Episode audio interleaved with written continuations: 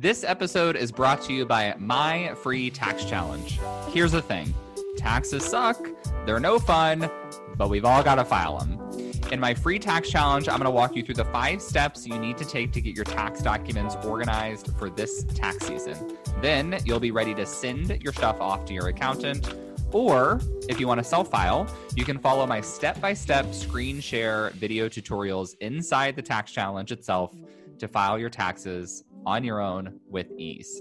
Sign up at www.bradendrake.com forward slash tax challenge and invite your friends. It's going to be a party. You're going to love it. Well, hello there, friend. I hope that you're having a marvelous day. I am back with you here on the podcast to maybe vent a little bit. maybe vent a little bit. The title for today's episode is My Beef with Tax Pros and Other Lawyers, or just lawyers in general.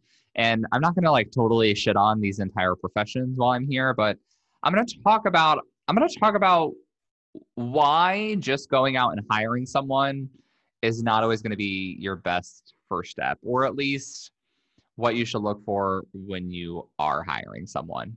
So, oftentimes, what I find is when we ask one question to uh, an attorney or an accountant, we're going to get a different answer depending on who we're asking, right? So, we ask a lawyer one question, they give us one answer. We ask an accountant the exact same question, they give us another answer. And the reason why is because they're different professions. So they're looking at things from a different perspective, right?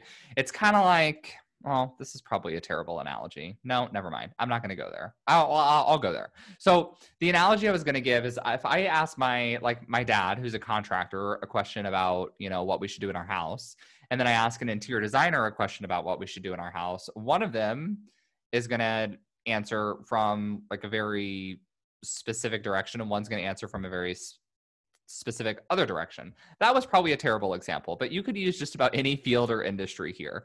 And the reason why I bring this up is because I think a lot of us think, well, tax and law are so are so related and they should give us this if we ask a question they should give us the same answer but that's not the case right?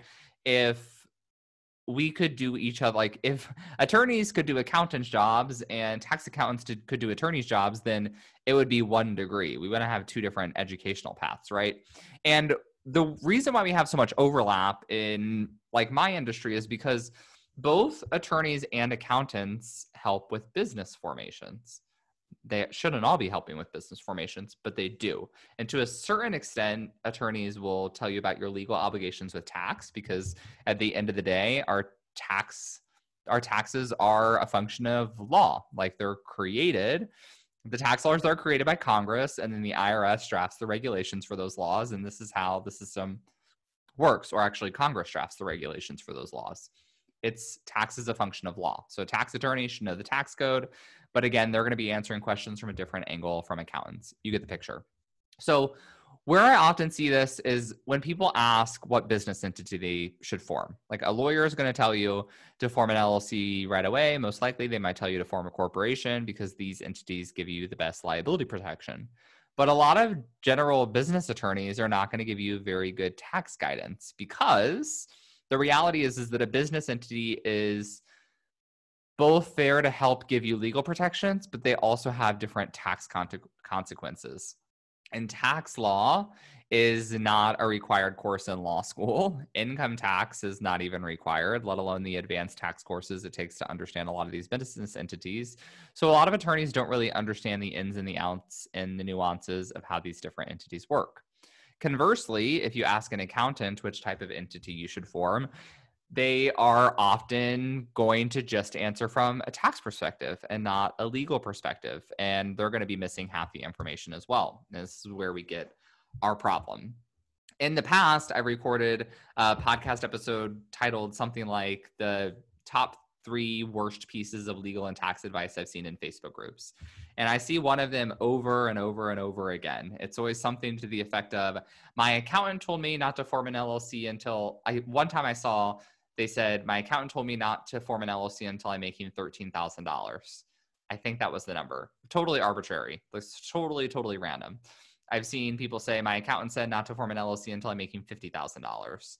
Or I've also seen I hired an attorney to form an S corp and I just started my business. These are all terrible piece of pieces of advice. This is why. An LLC is designed to give you liability protection. So it doesn't matter if you're making zero dollars or five hundred thousand dollars. If you have a risky business, you have a risky business.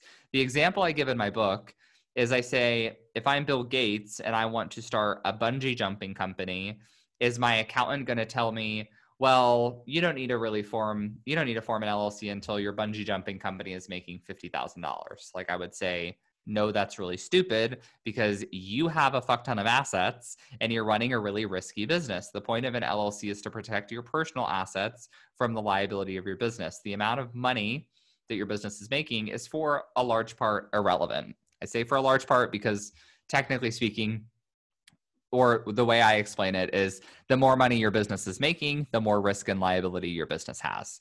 But if you have a risky business or a lot of assets, for sure, form your LLC early on. So accountants often miss the mark in that guidance. I know a lot of great accountants as well, so this isn't everyone, but it happens.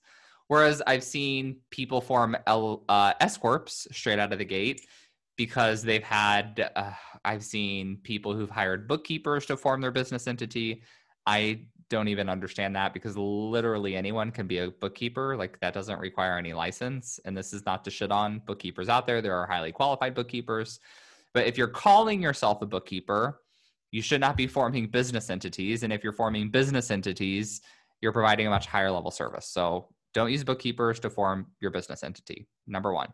So people work with bookkeepers, they'll work with accountants who just actually don't understand tax that well because you can actually become an accountant without being very super well versed in taxes.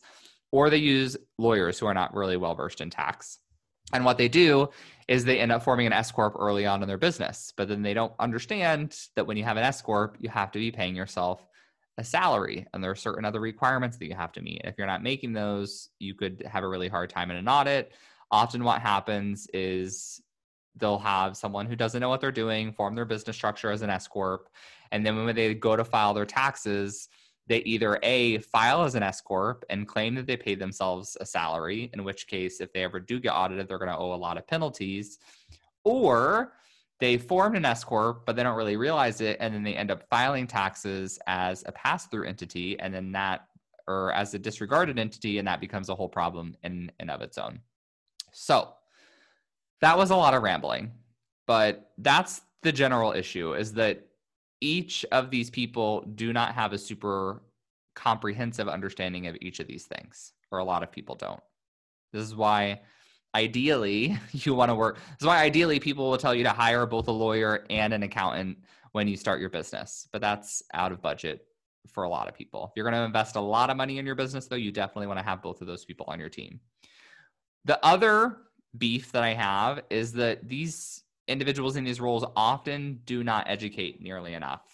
And there's, you know, specific reasons for this. First of all, most attorneys are going to charge you on an hourly basis. When I was an attorney, I would charge $300 an hour. So most of the time, people do not want to pay me $300 to sit down for an hour and have a one-on-one conversation explaining to them in great detail what it is that we're doing and why. They pay me, they want me to do the work and be done. But this has its own problems, right? accountants have an efficiency model. So a lot of tax preparers, particularly tax accountants, will charge flat fee for tax returns. You know, they charge $1,000 for the tax return and they have a staff to maintain, they have a lot of overhead. And for them, it's all about turnover. Like it reminds me when I worked in college, I worked at a restaurant as a server. The restaurant was called the Village Deli. If you're ever in Bloomington, Indiana, go check it out. It's very good. But we wore t-shirts, and on the back of the t-shirts, they said the t-shirt said "Eat and Get Out" with like a fun cartoon graphic. And it was kind of funny. Um, obviously, like a little bit crass, but you know that was kind of the style of the owner. And people liked the shirts. But on the weekends, we would have people would wait over an hour to get a table sometimes. So that was our like kind of mantra was like once you eat your food we don't want you to sit here and linger, linger all day. We do not do bottomless mimosas. You need to leave so that we can get the next person in here at the table, get their order in, flip the table, that kind of stuff. Like I made, I worked on tips. So the quicker people got out and the quicker I got people in, the more money I made. And accountants are much the same way, right? Obviously, you have to be polite to an extent to please the customer the client, but you're not going to spend a great deal of time taking their order or doing their taxes, explaining to them their tax return because you're making money by getting more and more people in. So they're not really incentivized by giving you a great deal of education. If you've ever hired a tax preparer, that may have been your experience. They do the return, they maybe spend a little bit of time explaining it to you. A lot of them probably don't. And then it gets filed and you have no idea what's happening. So you need to get some education for sure. The other issue is that a lot of professionals who still provide one on one services may not have a niche understanding of your industry. And this is why it's on you to at least understand what's generally deductible on your taxes and what you should be tracking in your business. Because an accountant should know the tax rules, but they're not going to know what to ask you in order to dig the deductions out of you, so to speak. So think about it this way like, imagine I'm sure we all have a family member, I know I have lots of them, who don't really understand what we do. So imagine you're going to go talk to this family member and you ask them to create a list of all of your business business expenses. Could they do that? No. They would have no idea. Your accountant is is similar. Like they're to know the general stuff. Your accountant's probably to know. They're to ask, "Well, do you pay for QuickBooks? Do you have a website? Do you pay for your website? Do you pay for advertising? Like do you pay for this? Do you pay for that?" But are they to understand all the industry specific things that you're paying for? No um, unless they're an industry specific accountant. This is why I always I always joke that if I ever got in a room full of people who wanted to start like bookkeeping businesses, I would tell them to pick a very specific niche, go network in that niche, and they will be like full of clients. Like they'd have so many clients in such a short order because people always need bookkeepers and tax professionals in their niche. You also need to know, as the own CEO of your business, what the different entities are and when you should be getting niche help to form them. Like, roughly, when is an S Corp a good idea? Do I need an LLC? If I'm going to an accountant and they're telling me to form an S Corp, even though I just started my business yesterday and I'm not going to be having significant profit for two years, I know that I need to go hire someone else because that person clearly does not know what they're talking about. If you don't at least have that baseline information, then you're not going to be able to ask the questions to know whether this person you're hiring is competent. And unfortunately, there's a lot of shady advice out there, so we cannot just assume that everyone knows what they're talking about. We also have to understand the general steps in forming these entities because, again, like we can only put so much trust in other people, and we need to understand the compliance steps that there are to maintain them because this is often what falls through the cracks. A while ago on the podcast, I interviewed one of my students, Chassie, who talked about how she used LegalZoom to form her business. And then she also had a tax preparer. And she ended up owing like several thousand dollars in back franchise taxes because she didn't get notification reminders from LegalZoom that she needed to pay these franchise taxes. From her accountant's perspective, the franchise tax was the LLC fee, it was part of the LLC formation. It was not part of the tax return, so it was outside of that individual scope of services. They didn't even think to ask about it. And there are lots of these little requirements that can fall through the cracks if you don't at least know what your minimum obligations are. So you have to know your compliance obligations. You also need to know how much you should be saving for taxes and what will affect your savings rate. So if you have someone that you pay to do your taxes, ideally they should tell you this coming year, I want you to pay X amount of dollars per quarter in quarterly taxes.